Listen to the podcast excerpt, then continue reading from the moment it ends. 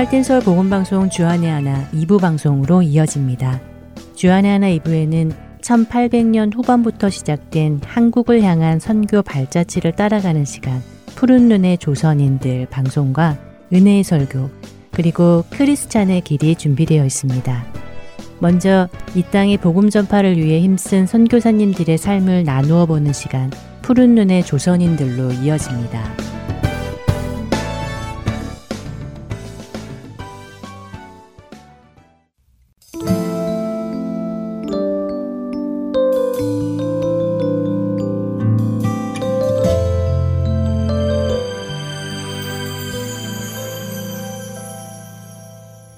애청자 여러분 안녕하세요. 푸른눈의 조선인들 진행의 이세진입니다. 하나님의 계획에 따라 차곡차곡 조선의 복음이 전해집니다. 성경이 번역되고 미국에서 선교사들이 들어오고 조선인들에게 복음과 함께 공교육은 물론 의료 혜택까지 주기 시작했죠. 이 즈음 영국 성공회에서도 선교사를 보내게 됩니다. 1877년 영국 성공회의 울프 주교가 조선을 방문해서는 조선에 일어나고 있는 선교 활동을 돌아보고 다시 영국으로 돌아갔죠. 그 후 그는 영국의 캔터베리 대주교에게 선교단 파송을 요청했고 그 요청이 승인을 받습니다. 약 3년 뒤 영국 복음전도협회의 재정 지원을 받으며 와일즈 등 7명의 선교사들이 영국에서 출발하여 1890년 인천에 도착합니다. 놀라운 것은 당시 울프 주교의 조선 선교 지원 요청 서한이 영국에만 전달된 것이 아니라 호주에도 전해진 것이었습니다. 울프 주교는 조선에서의 선교의 필요성과 기회를 절감하고 그리스도의 이름으로 영적으로 죽었거나 죽어가고 있는 한국인들을 구하기 위해 일할 사람을 보내달라는 편지를 호주에 보냈죠. 그의 이 편지는 호주에서 발행되고 있던 한 선교 잡지에 실렸고 이 글을 본 호주의 조셉 데이비스 목사와 그의 여동생 메리 데이비스가 조선 선교의 마음을 품게 되죠. 그리고 이들은 그 뜻을 따라 1889년 10월 서울에 도착하는데요. 서울에 도착한 데이비스 선교사는 다음 날부터 거리로 나가 전도를 할 정도로 열정적이었습니다. 또한 미국에서 온 언더우드 선교사와 좋은 관계를 맺으며 동역하기도 했죠. 열정적으로 선교를 하던 데이비스 선교사는 조선 방방 곳곳을 다니며 선교의 터를 준비해 나갔습니다.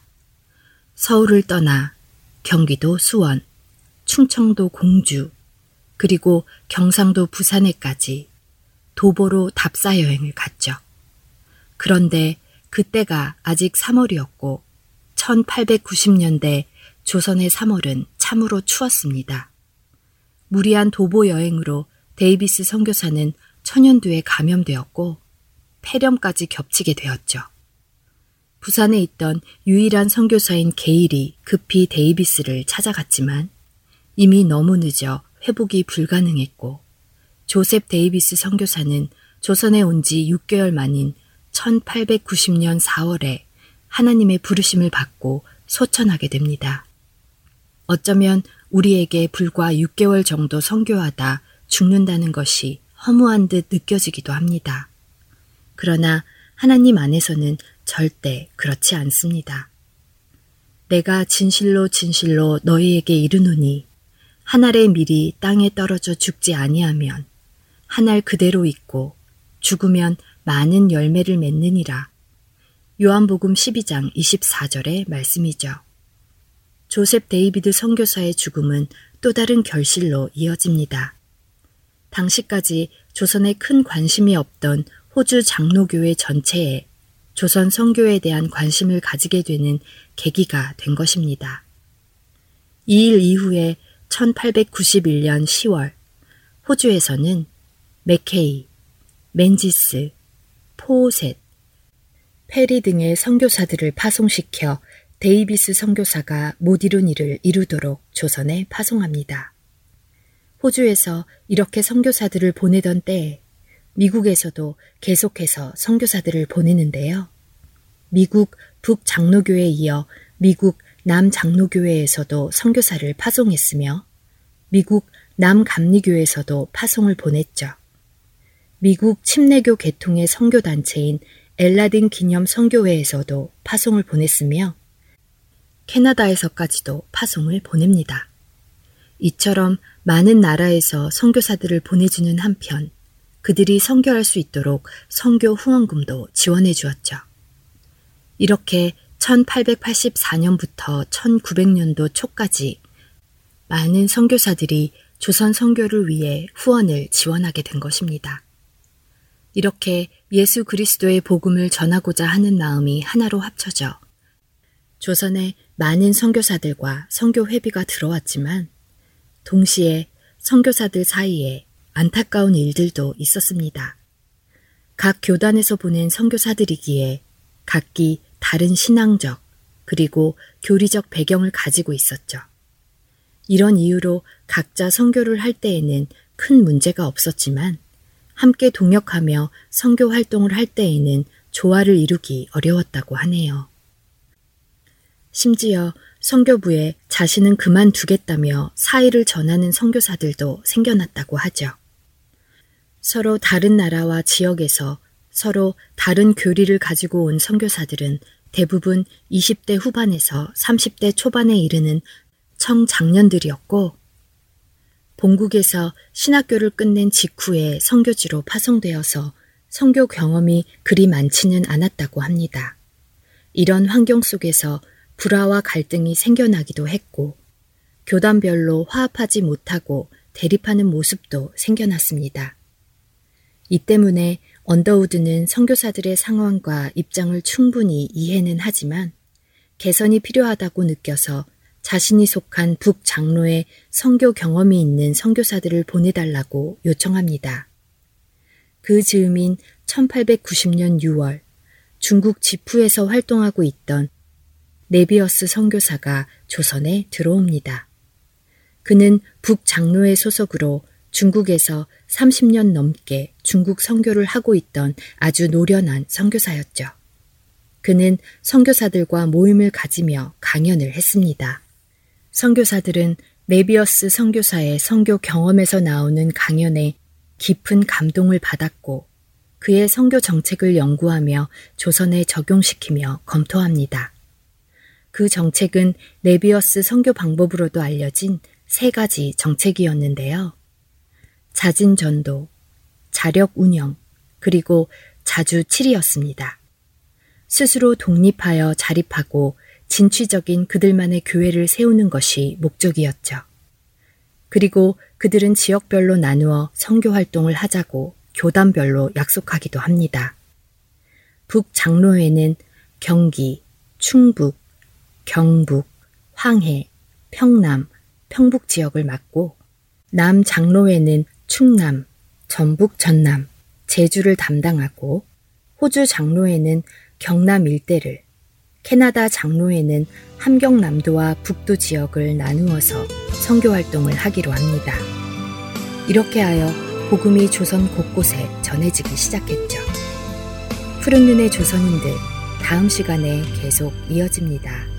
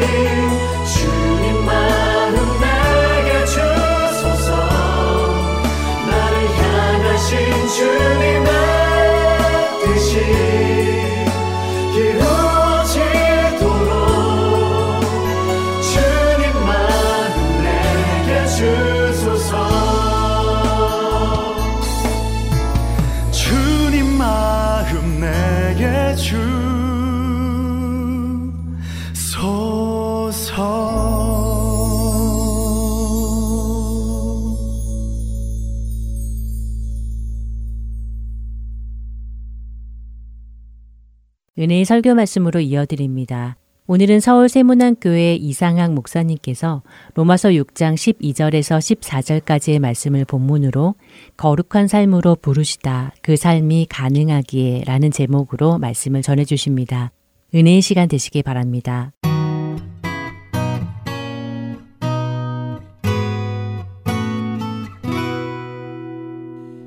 이제 사도 바울이 서서히 예수 그리스도를 믿음으로 의롭게 된 사람, 즉 칭의된 사람의 삶에 대해서 이제 말씀하기 시작합니다. 즉 성화되어 가는 삶이 어떤 것인지를 이야기하는 거지요. 12장하게 하면 성화의 본격적인 이야기를 이제 합니다만 이제 성화되어 가는 삶에 대해서 조금씩 조금씩 풀어나가기 시작합니다. 성도님들이 지금까지 로마서를 잘 따라오셨으면 감을 잡으시겠습니다만 칭의와 성화는 그리스도인 안에서 둘로 이렇게 구분되는 것이 아닙니다. 개념상으로만 구분이 돼요. 실제로는 한 성도의 영적 여쟁으로 들어가 보면 자 여기까지는 칭의고 이제부터는 성화다 이런 식으로 구분되지 않습니다. 의롭게 된 자는 당연히 의롭게 된 자답게 삶을 살아가려고 하게 되어 있고 또 그렇게 살아가야 된다고 사도 바울은 봅니다. 사도 바울이 표현은 하지는 않았습니다만 칭의는 크게 두 가지 차원을 가지고 있습니다. 첫 번째로는 신분의 변화입니다. 거지에서 왕의 자녀로 백정에서 하나님의 귀족으로 신분이 변화된 거예요. 둘째로 신분이 바뀌었다. 이 말은 존재가 실제로 바뀌었다는 것입니다. 그리고 사도 바울에게서는 이것이 가장 결정적인 부분입니다. real change, 존재가 실제로 예수를 믿는 순간 바뀐 거예요. 어떤 감흥이나 감격이나 체험이 있느냐 없느냐 이거와는 상관이 없습니다. 실제로 그 사람의 존재가 바뀌었습니다. 시냇가에 심은 나무, 옮겨 심은 나무, 과 마찬가지입니다. 예수를 알기 전에는 죄의 종이었지요. 자기 자아의 종이었습니다. 율법의 종이었습니다. 자신이 사실은 주인이라고 반복해서 이야기를 하는 사람들도 있습니다만 그 사람은 자아가 한 사람 안에서 어떻게 자기를 움직여서 엉뚱한 곳으로 데려가는지를 아직 현상적으로 이해하지 못한 사람입니다. 사실은 사람은 모든 것에 다 종이 되어서 살아가고 있습니다. 그런데 이 사람이 실제로 바뀐 것입니다. 죄의 종이었다가 의의 종으로 바뀐 거지요. 성경에서 얘기할 때 이 죄라는 것은 어떤 법을 어긴 것만을 이야기하는 것이 아닙니다. 이것을 포함하지만 더 중요한 것은 나를 특정한 방향으로 몰고 가는 내 안에 있는 힘. 이게 바로 죄입니다. 게임이 빠져 있는데 거기서 나올 수가 없다. 인터넷 중독에 빠져 있는데 그것이 나쁘다는 것을 내 이성은 알고 있습니다만 거기서 빠져나올 수가 없어요. 왜입니까? 내 안에 내 자신을 거스리는 힘이 역사하고 있기 때문이지요. 다른 사람을 그릇되게 힘을 행사하여서 제압하는 거, 그거 나쁘다는 거 알고 있습니다. 하지만 이미 나는 권력이 가지고 있는 이 맛에 길들여져 있기 때문에 거기로부터 나올 수가 없어요. 이게 바로 이 내 안에 나를 거스리는 힘, 이게 죄의 힘. 그래서 사도 바울은 그것을 권세라고 얘기를 하는 것입니다. 그런데 그리스도인이 되었다라는 것은요. 여기서 이제 노임받았다는 얘기입니다. 더 이상 내 안에서 죄가 왕노릇하지 않아요. 성도님들 예수를 믿는 사람도 죄를 짓습니다. 뭐 계속 짓고 살아도 된다는 말씀을 드리는 것이 아니고 우리의 솔직한 현상을 얘기를 하는 거예요. 예수를 믿는 사람들도 죄를 짓습니다. 그런데 예수를 믿기 전에 죄를 지을 때는요. 첫째, 그것이 죄를 짓는 것인지도 알지 못한데 짓습니다. 둘째, 그것이 죄인 줄을 알았을 때도 거기에서 빠져나오려고 하지 않습니다. 달콤하며 향기로우며 대단히 매력적인 것이기 때문이에요. 셋째, 거기서 빠져나오려고 해도 빠져나올 수가 없습니다. 이미 포획되어 있기 때문입니다. 이게 죄가 내 안에서 왕노릇하는 삶입니다. 근데 예수를 믿게 되면 죄가 내 안에서 왕노릇하지 않습니다. 죄를 짓기는 짓지만 먼저 그것이 죄인 줄을 알았을 때는 빨리 돌이킵니다. 아멘 하시지요? 빨리 돌이켜요. 아이고, 내가 잘못했구나. 내가 약해가지고 똥똥한 대로 갔었구나. 얼른 깨달았습니다. 말씀을 읽으면서 깨닫고 선포되는 말씀 안에서 깨닫습니다. 그래서 죄를 향해서 가던 자기의 삶을 재빨리 돌이킵니다. 이 사람이 지금 어떤 일이 일어나고 있는 것입니까? 죄가 그 사람 안에서 왕노릇하지 않는 거예요, 더 이상요.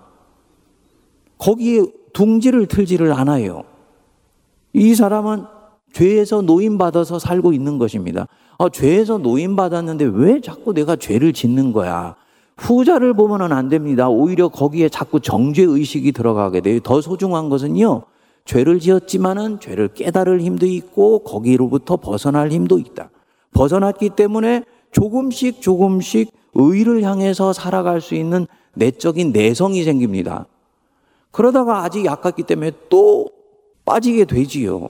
또 내가 죄를 짓게 되지요. 하지만 또다시 말씀을 읽고 기도를 하는 가운데 얼른 깨닫게 돼요. 그리고는 얼른 돌이킵니다. 이러면서 조금씩 조금씩 죄로부터 노인받아서 하나님을 향해 사는 삶이 형성이 되게 되는 거지요. 이 노인받은 삶의 특징입니다. 근데 어떻게 이런 삶이 가능하냐? 실제로 그 사람이 바뀌었기 때문입니다. 실제로 바뀌었어요. 실제 그 사람의 신분이 바뀌었을 뿐만 아니라 존재가 실제로 변화가 일어났습니다. 세례를 받을 때 이 사람에게 일이 일어난 거지요. 강을 건넌 것입니다. 세례를 받아서 그래서 그리스도인이 된 사람은 다 홍해물을 건넌 사람이다. 이렇게 보시면 됩니다. 애굽에서 죄에게 종로로 타던 사람이 바로에게 종로로 타듯이 애굽에서 죄에게 종로로 타던 사람이 홍해를 건너서 이제는 약속의 땅을 향해서 살아가는 사람이 됐습니다. 세례가 바로 그 홍해를 건너는 순간이에요. 그러니까 예수 믿는 사람이다. 강 건넌 사람이라고 말씀드렸지요? 어, 히브리인 아브라함. 아, 저 사람 강 건넌 사람이구나. 예수 그리스도를 믿는 사람은 강 건넌 사람이에요. 강 저쪽. 죄가 왕 노릇하고 주인 노릇하고 탐욕이 주인 노릇하고 그리고 내 안에 감당할 수 있는 욕망이 나를 드라이브를 걸어서 끊임없이 엉뚱한 곳으로 가던 그 인생이 강을 건너서 이제는 그리스도가 내 안에서 주인 노릇하는 새 땅으로 실제로 넘어온 것입니다. 이게 예수 그리스도인이에요. 그리고 사도 바울은 정확하게 이 맥락 안에서 로마서를 풀어 나가고 있습니다. 그러니까 그리스도인이 되었다라는 말은 어떤 새로운 종교적 삶을 사는 그 정도가 아닙니다. 불교를 믿고 절에 다니던 사람이 기독교를 믿고 교회를 다니는 사람이 되었다. 그 정도가 아니에요. 예배를 드리고 기독교에서 우리 얘기하는 의식 생활을 잘하는 정도 이런 것이 아닙니다. 그리스도인이 되었다라는 말은 그 사람이 완전히 강을 건너서 새로운 땅에 와서 사는 새 사람이 된 것입니다. 새 생명에 이르는 자가 되었느니라 바로 이 표현입니다. 그래서 강을 완전히 건너서 새로운 땅에 와서 살기 때문에 이 새로운 땅에 이주해서 사는 사람은 이전에 강 저편에 있었던 법과 문화를 따르지 않지요. 거기에 주인을 따르지 않지요. 새 땅에 있는 새로운 법과 문화, 새로운 주인의 통치를 받고 살아갈 것입니다. 그리고 우리는 그 주인이 예수 그리스도라고 명시적으로 고백하고 믿고 따릅니다. 따라서 성경적으로 말하면 그리스도인이 된다는 것은요, 굉장히 급진적인 것입니다. 사실은 과격하고 혁명적인 거예요. 세상에서는 혁명 그러면 사회 제도가 바뀌고 문화가 바뀌는 것입니다만 그리스도인이 된다는 것은 내면의 혁명이 일어난 것입니다. 주인이 완전히 바뀐 거예요. 저쪽에 살던 이쪽으로 완전히 돌아서 있는 것입니다. 그렇기 때문에 이 사람에게 있어서는 세상의 법도 잘 지키고 그래서 거기에서 살아가는데도 큰 문제도 없으며 그리스도인으로서 또한 잘 살아간다. 이것은 실제로는 있을 수가 없는 일입니다. 사도 바울에게 이런 삶은 있을 수가 없어요. 그거는 두 주인을 섬기는 것입니다. 그래서 강 저편에 살든지 강 이편에 살든지 둘 중에 하나이지 강 저편에서도 사는 모습을 내 안에 가지고 있고 강 이편에서도 살아가는 모습을 은혜롭게 가지고 있는 이런 삶은 불가능한 것입니다.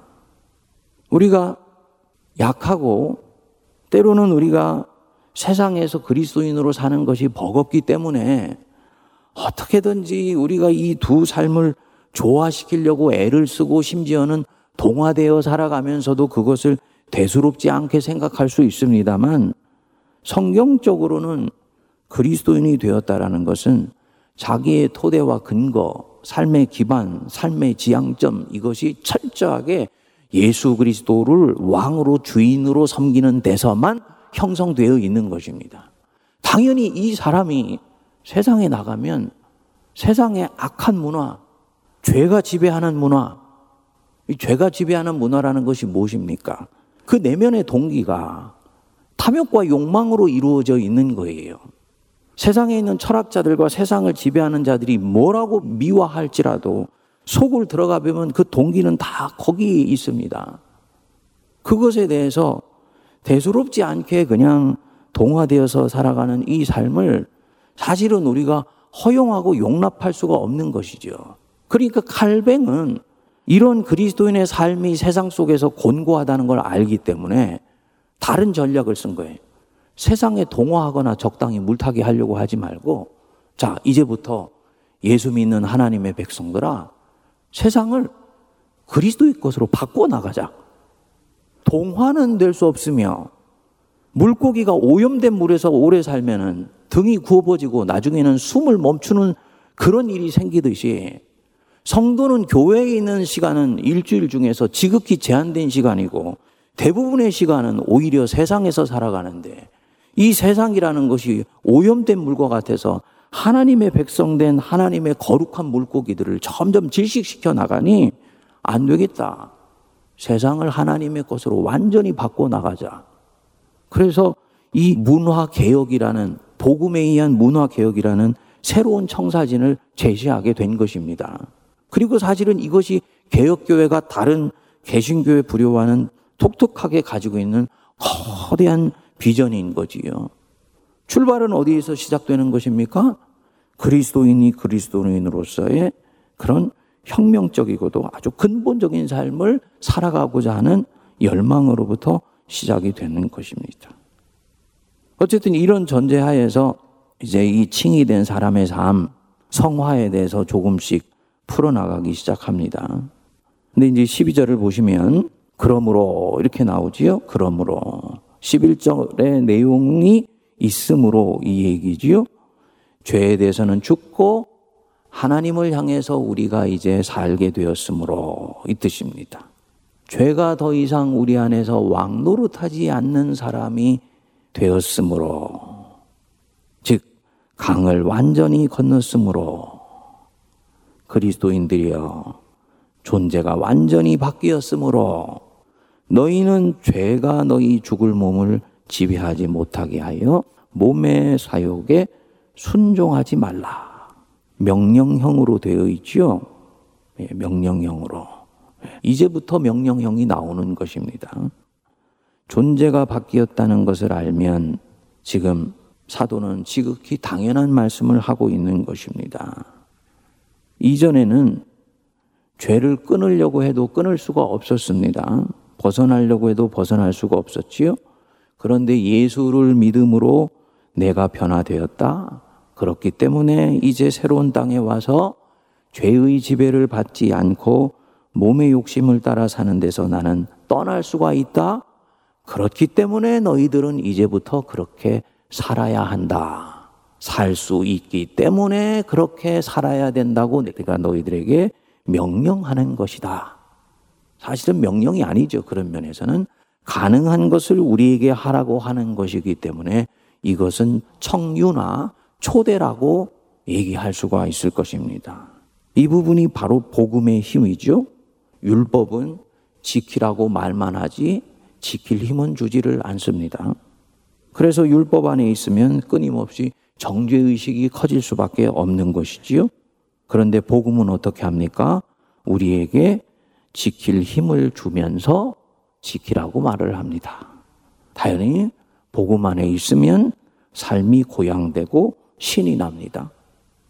사도는 그렇기 때문에 성화를 얘기를 할 때 신나고 감사하고 기쁨이 넘치는 삶으로 초대한다라는 그런 이미지를 가지고 성도들에게 얘기하는 거지요. 왜냐? 가능한 것이기 때문이에요. 강 저쪽에 있을 때는 이런 삶을 사는 자체가 버겁습니다. 거룩한 삶을 사는 자체가 버겁습니다. 왜냐하면 몸의 소욕과 역행하기 때문입니다. 본능과 역행하기 때문이에요. 지금 여기에 강을 건너와서는요, 이런 삶을 조금씩 조금씩 더 살아가고 싶어집니다. 왜냐? 이 사람은 더 이상 몸의 소욕이 왕노릇하지 않고 성령이 왕노릇하기 때문이지요. 그렇기 때문에 이제부터 사도 바울이 성도들에게 담대하게 요구하는 것입니다. 13절에 보시면 너희 지체를 불의의 병기로 죄에게 주지 말고 죄에게 주지 않을 수 있기 때문에 죄에게 주지 말라고 말씀하는 것입니다.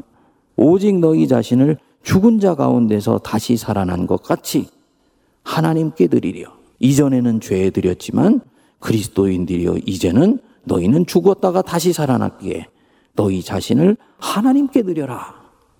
그리고 너희 지체를 의의 무기로 하나님께 드려라.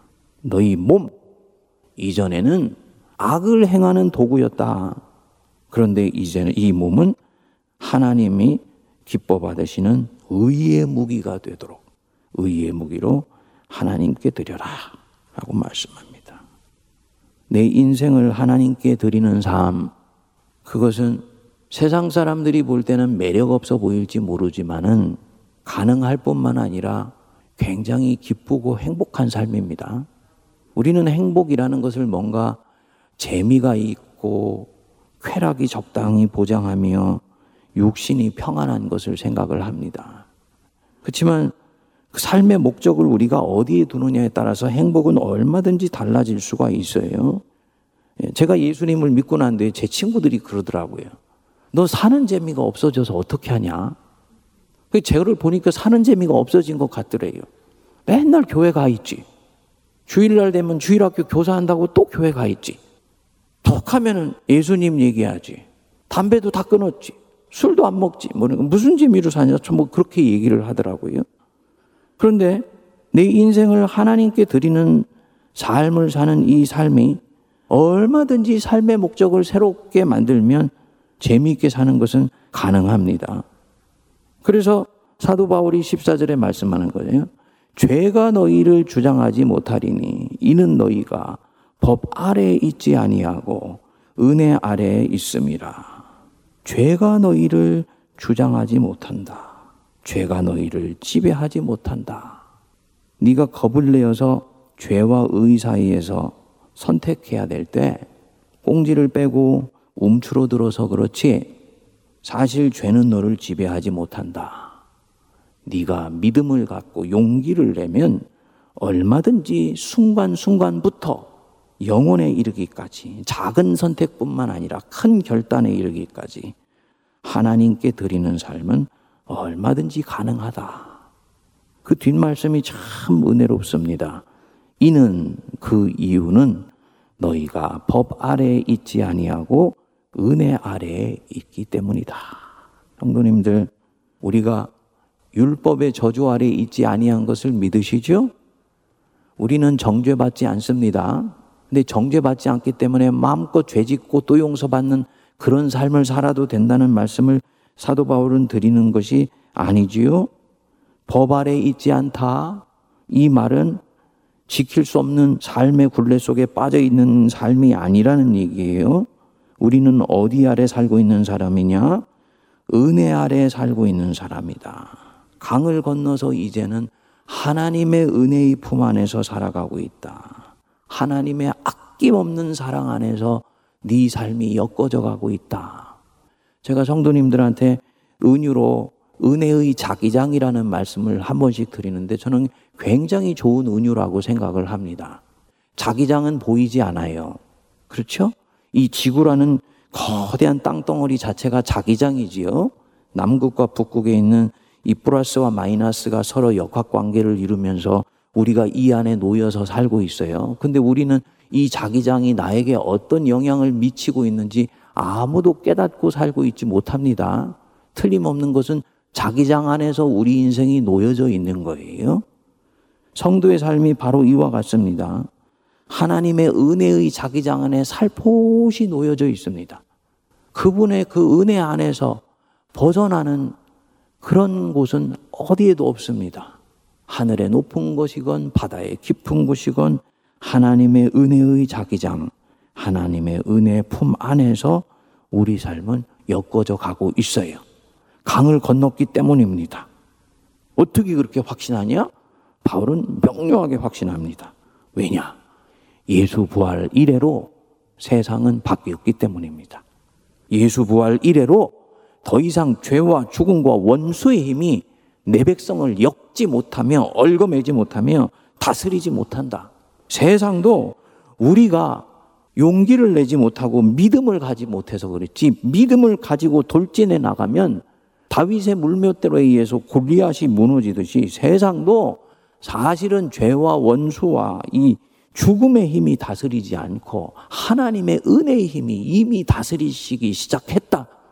예수님의 부활 이후로 그 일이 일어났다. 새로운 피조물이 이미 시작됐다. 이 얘기입니다. 그러니까 너희 지체를 의의 모기로 하나님께 드리는 삶을 살아라. 가능한 삶으로 초대하고 있는 것이지요. 성도님들, 이삶 안으로, 은혜의 삶 안으로 담대히 들어가실 수 있게 되기를 바랍니다. 예. 이게 결국은 세상을 바꾸는 본질적인 청사진이에요. 세상의 모든 문제가 이 죄로부터 시작되었듯이 한 사람 안에서 죄가 극복되고 정복되기 시작하면 이것은 누룩처럼 세상 안으로 퍼져나가서 결국은 저 청와대와 국회의사당과 백악관과 온 세상에 있는 정사와 권세와 통치자 속에서 죄가 극복되고 의를 추구하는 삶이 이루어지기 시작할 때 하나님의 나라는 이 땅에 온다는 것입니다. 너희 지체를 의의 무기로 하나님께 드려라. 이 말씀 앞에 우리가 겸손히 순정하면서 또 담대하게 나가기를 기도합니다.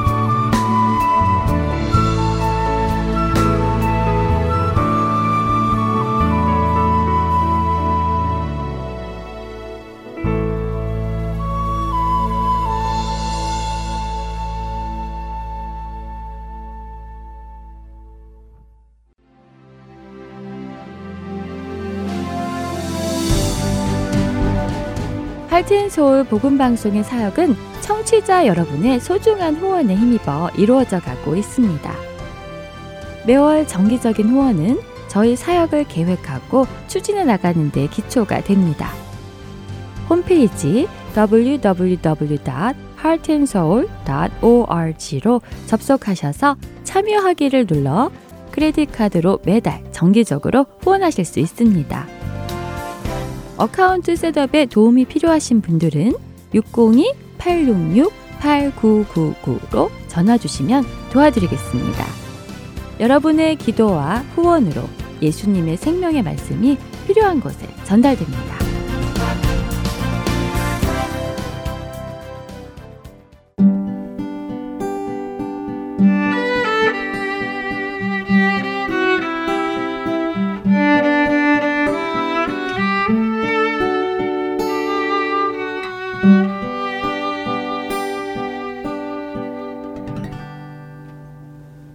이어서 크리스찬의 길 들으시겠습니다.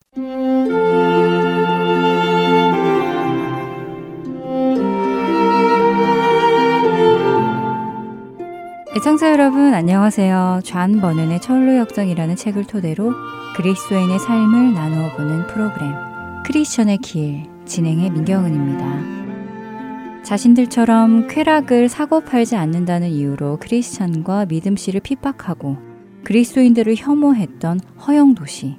그곳에는 허영의 시장이 있었지요.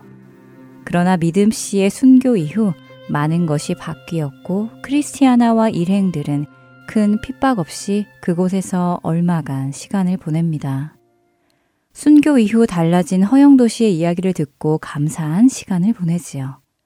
그리고 다시 순례의 길을 나설 때가 되어 그곳을 떠납니다.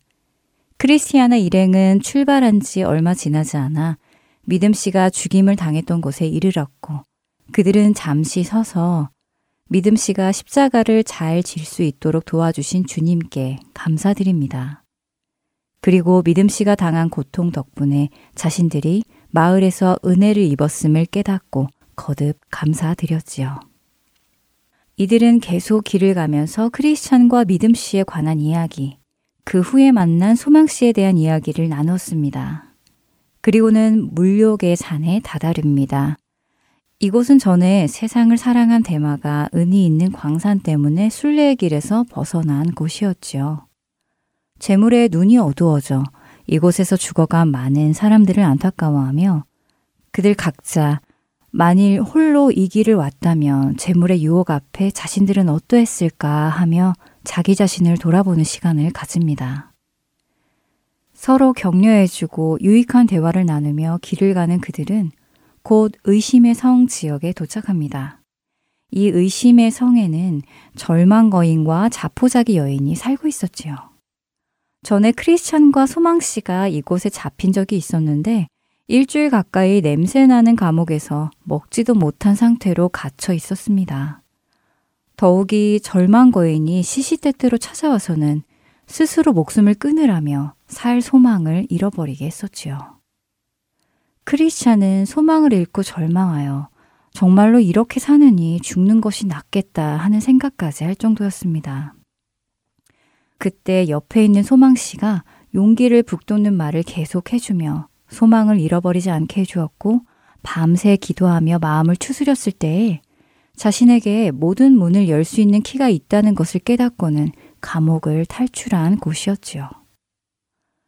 크리스티아나 일행은 그 성에 들어가 절망 거인을 무찌르고 그곳에 잡혀 있는 순례자들을 구출해내자고 계획을 세웁니다. 이제 어엿한 청년들이 된 크리스티아나의 네 명의 아들들과 담대 씨, 그리고 정직 씨가 그 성의 문을 쾅쾅 두드립니다. 짜증과 함께 절망 거인과 자포자기 여인이 나왔지요. 이들은 치열한 전투를 벌였고 끝내 절망 거인과 자포자기 여인을 무찌릅니다. 절망 거인이 없어진 성을 담대 씨와 일행들이 허물기 시작했는데 성이 꽤 커서 일주일이나 걸려 그 성을 무너뜨렸다고 합니다. 성을 무너뜨린 뒤 일행은 성 안에서 거의 굶어 죽을 뻔한 상태에 있는 두 사람을 발견하고 구출했는데 그들은 낙심 씨라는 중년 남성과 그의 딸 질겁 씨였지요. 담대 씨와 일행들은 성을 무너뜨리고 그 두 사람을 구출해 내어서 기쁨에 춤을 추고 노래를 불렀습니다. 하지만 낙심 씨는 음악을 좋아하지 않았고 여전히 힘이 없는 상태였지요. 그의 기운을 되찾기 위해 기운 나는 음료를 주어 기력을 회복하도록 도왔고 절망 거인의 머리를 장대 끝에 매달아 큰 길 옆에 세워 그들이 죽었음을 기념합니다. 그리고 함께 길을 나서게 된 일행들. 여러 가지 일을 겪으며 하나님의 은혜와 은혜로부터 멀어지게 하는 것들을 나누며 길을 가지요. 의심의 섬까지 무너뜨린 그들에게 하나님께서는 잠깐의 휴식을 할 수 있는 장소로 안내해 주셨는데요. 바로 기쁨의 산이었습니다. 이것도 역시 크리스찬과 소망 씨도 들렀던 곳이었는데 그곳에서 담대 씨와 일행들은 목자들을 만나 휴식을 취합니다.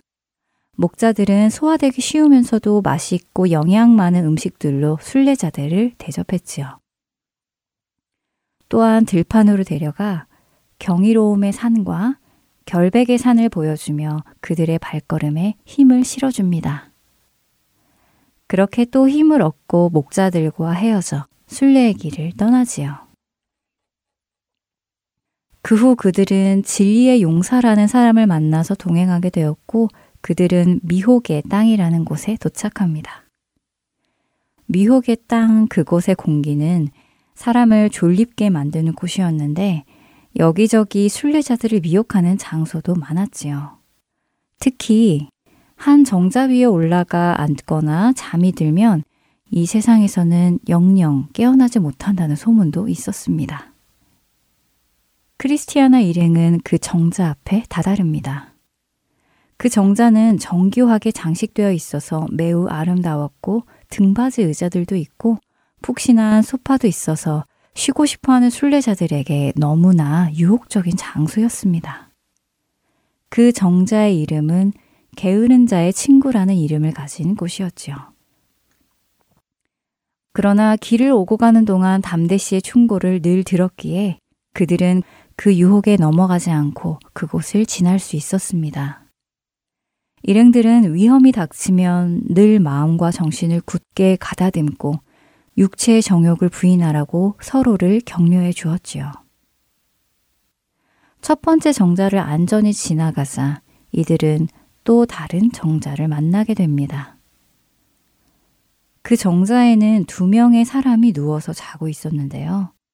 한 명은 경솔이라는 사람이었고 또 한 명은 무모라는 사람이었습니다. 이들은 순례하던 중 피곤함을 참지 못하고 쉬려고 앉았다가 곧 잠이 든 것이었습니다. 담대 씨와 일행들은 그들을 깨워보려고 했으나 아무리 깨워도 일어나지 못해서 슬퍼했지요. 그리고 담대 씨는 말합니다. 우리는 이제 곧 순례 경주의 종착 지역인 뷸라의 땅에 도착하는데 그곳과 가장 가까운 이곳에서 순례자들이 많이 미혹당하여 잠이 든다고 말합니다.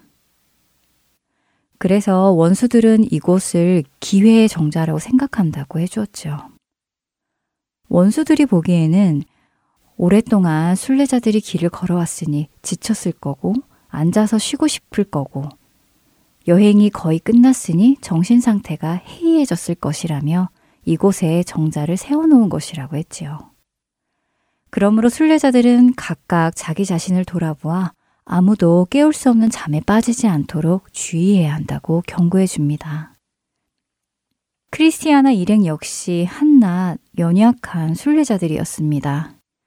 그들에게도 피로가 겹쳐 극도로 지치기 시작했지요. 그러나 그들은 잠이 드는 대신 천성의 왕께 부르짖으며 기도하며 계속 길을 갑니다. 다행히 안개가 거치고 공기가 조금 맑아졌습니다. 그렇게 미혹의 땅을 벗어날 무렵 또 한 사람을 만나게 되는데요. 그 사람의 이름은 온갖 어려움에도 굽히지 않는다는 뜻의 불굴 씨였습니다. 불굴 씨는 정직 씨를 알아보았고 둘은 인사를 나누며 반가워했고 미혹의 땅에서 불굴 씨가 겪은 일을 나눕니다. 불굴 씨는 옷을 잘 차려입은 나이든 여인을 만났는데 그 여인은 불굴 씨에게 세 가지를 주며 제안을 했다고 하지요. 그 세 가지는 그녀의 몸과 돈주머니와 침대였습니다. 당시 불굴 씨는 너무 졸립고 피곤한 상태였고 돈도 없어서 빈털터리 상태였다고 했습니다. 만약 자신이 그 여인에게 복종한다면 불굴 씨에게 위대하고 행복하게 만들어 주겠다고 했답니다. 그 나이 든 여인이 자신은 세상의 주인이라고 하면서 인간의 행복은 자신의 손에 달렸다고 했지요. 불굴 씨가 당신의 이름은 무엇냐고 묻자 그 여인은 자신을 물거품 마님이라고 했답니다. 곧 사라질 것들로 우리를 유혹하는 물거품 마님이었지요. 불굴 씨는 매우 피곤한 상태였지만 의지와 사력을 다해 물거품 마님이라 불리는 그 여인을 멀리하려고 했습니다. 계속 자신을 쫓아오는 그 여인 때문에 불굴 씨는 무릎 꿇고 기도하고 있었고 그때 마침 담대 씨와 일행들이 온 것이라고 하며 당신들이 오기 직전에 그 여인은 떠났다고 말했지요. 물거품 마님은 자신에게 유익을 끼치려는 것이 아니라 여행을 그만두게 하려는 의도인 줄 알고 있었다고 했습니다. 담대 씨는 물거품 마님에 대해 설명해 줍니다.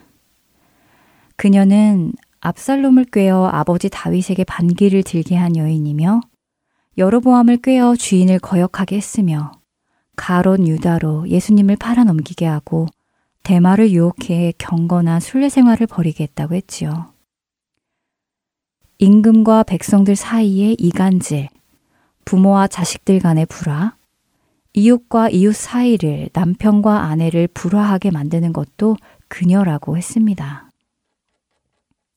한 인간 속에서 육체와 정신을 이간하는 자도 물거품 마님이라고 했지요. 그 물거품 마님의 유혹을 어렵게 물리친 불굴씨를 다독이며 불굴씨의 이름처럼 모든 것을 이긴 후 굳건히 서달라고 담대 씨는 권면했습니다. 이렇게 순례자들은 서로를 격려하며 조언해주며 끌어주고 잡아주며 서로 기도해주며 하나님의 공동체로 한 몸으로 순례의 길을 계속합니다. 그리고 결국 약속의 땅 뷸라의 땅에 도착했고 순례자들은 더 없는 기쁨과 쉼을 맞이했지요. 멀리 보이는 천성을 바라보며 곧 왕을 만날 생각에 설렜습니다. 왕의 부르심을 받은 순서대로 그들은 죽음의 강을 건너 천성을 향해 갈 텐데요. 자신의 믿음에 맞추어 강물이 얕아지고 깊어지는 강이었습니다. 강을 건너기 전에 그들은 유언처럼 한마디씩 하고 떠나갔습니다. 먼저 크리스티아나가 그 강을 건넜는데요. 크리스티아나는 주여, 제가 당신과 함께 거하며 주를 기리기 위해 갑니다. 라고 남겼고, 심약 씨는 자신의 연약한 마음은 이제 버려두고 가려고 한다며 믿음과 인내를 굳게 잡으세요 하며 강을 건너갑니다. 며칠이 지난 후 낙심 씨와 즐겁 씨가 가게 되었는데 그들은 자신들이 여러분을 심히 많이 괴롭혔다며 우리가 가진 낙심과 천한 공포심은 우리가 떠난 후에 그 어느 누구도 물려받지 않았으면 좋겠다고 말합니다. 그 후 정직 씨가 건널 차례가 되었지요. 정직 씨는 나는 이제 죽습니다. 나의 정직은 나와 함께 갈 것입니다. 라는 말을 남기고 강을 건넜습니다. 진리의 용사 씨는 자신 안에 있는 표시와 상처 자국들을 가져간다며 상급 주시는 자를 위해 내가 이만큼 싸웠다는 증거로 삼겠다고 했지요. 강을 들어가며 사망아, 너의 쏘는 것이 어디 있느냐? 무덤아, 너의 이기는 것이 어디 있느냐라고 크게 외치며 한 걸음 내딛습니다. 마지막으로 불굴 씨가 강을 건너라는 왕의 초대장을 받습니다. 불굴 씨는 초대장을 받고 잠시 망설입니다. 그리고는 담대 씨에게 자신의 아내와 다섯 어린아이들이 있다며 그들에게 사람을 보내 그들 역시 순례의 길을 가길 바란다고 이야기했지요. 죽음의 강을 들어가게 앞서 불굴 씨는 이 강은 지금까지 많은 사람들에게 공포의 대상이었고 자신 역시 두려웠다고 말합니다. 하지만 지금은 편안히 서 있다며 자신은 지금까지 남의 이야기와 믿음으로만 살아왔지만 앞으로는 주님을 친히 뵙고 그와 함께 즐거이 살 것이라고 했지요. 내가 죽게 가오니 나를 받으소서 라는 말을 남기고 강을 건넙니다. 남겨진 사람들은 떠나간 사람들을 생각하며 슬픔과 기쁨, 그리고 훗날 다시 만날 그날을 기대하는 마음 등 여러 감정으로 그들을 떠나보냅니다. 반면에 강 건너편에서는 말과 마차, 나팔 부는 자, 피리 부는 자, 노래하는 자 등 천성의 아름다운 문으로 올라가는 순례자들을 환영하는 모습은 참으로 영광스러웠지요. 크리스티아나와 함께 온 내 자녀들은 가족을 꾸리며 천성을 가기 전까지 세상에 남아 교회를 확장시키며 살았다라는 존 번연의 말을 끝으로 천로 역정은 끝을 맺습니다.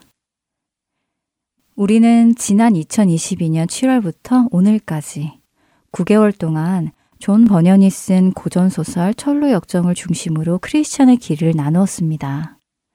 성도가 되면 겪게 되는 내면적인 갈등 또는 외부적인 방해, 그리고 이런 갈등과 방해 속에서 무엇을 선택하며 어떠한 도움을 받으며 어떻게 부름받은 그곳에 도착할 수 있는가를 살펴보았지요. 크리스찬이 순례의 길을 떠날 때에도 크리스티아나와 자녀들이 길을 떠날 때에도 그들 곁에는 동행할 수 있는 동역자들이 있었습니다. 믿음이 떨어지지 않게, 소망을 잃어버리지 않게 공동체가 있었고, 마귀의 계략으로부터 용기를 잃지 않는 담대함을 가질 수 있도록 시기적절한 말씀을 들었지요. 크리스찬이 되어가는 길은 결코 쉽지 않습니다. 그러나 쉽지 않는 것처럼 죽음의 강을 건넌 후에 맛볼 기쁨 역시 정말 클 것입니다. 지금도 겪고 있는 순례의 길에서 히브리서 4장 15절과 16절의 말씀을 기억하며 연약해질 때마다 기도하는 우리가 되기를 원합니다. 우리에게 있는 대제사장은 우리의 연약함을 동정하지 못하실 리가 아니요. 모든 일에 우리와 똑같이 시험을 받으신 이로되 죄는 없으시니라. 그러므로 우리는 극률하심을 받고 때를 따라 돕는 은혜를 얻기 위하여 은혜의 보좌 앞에 담대히 나아갈 것이니라. 그리고 이 길 끝에 있을 영광을 기대합니다. 우리가 잠시 받는 환난에 경한 것이 지극히 크고 영원한 영광에 중한 것을 우리에게 이루게 함이니 우리가 주목하는 것은 보이는 것이 아니요 보이지 않는 것이니 보이는 것은 잠깐이요 보이지 않는 것은 영원함이라. 고린도후서 4장 17절과 18절의 말씀입니다. 순례의 길에서 승리하시고 천국에서 뵙는 우리가 되길 소망합니다. 크리스천의 길 여기에서 마치겠습니다. 안녕히 계세요.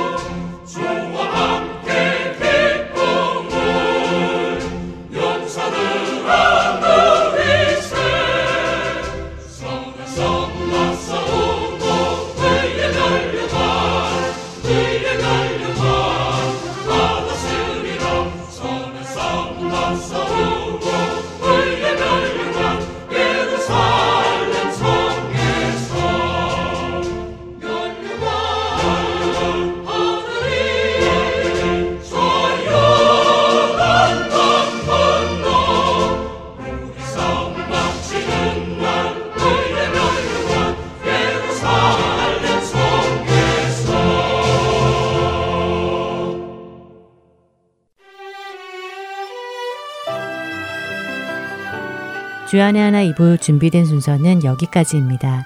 계속해서 주안의 하나 3부로 이어집니다. 주님의 말씀을 더 알아가는 시간 되시기 소망합니다. 안녕히 계세요.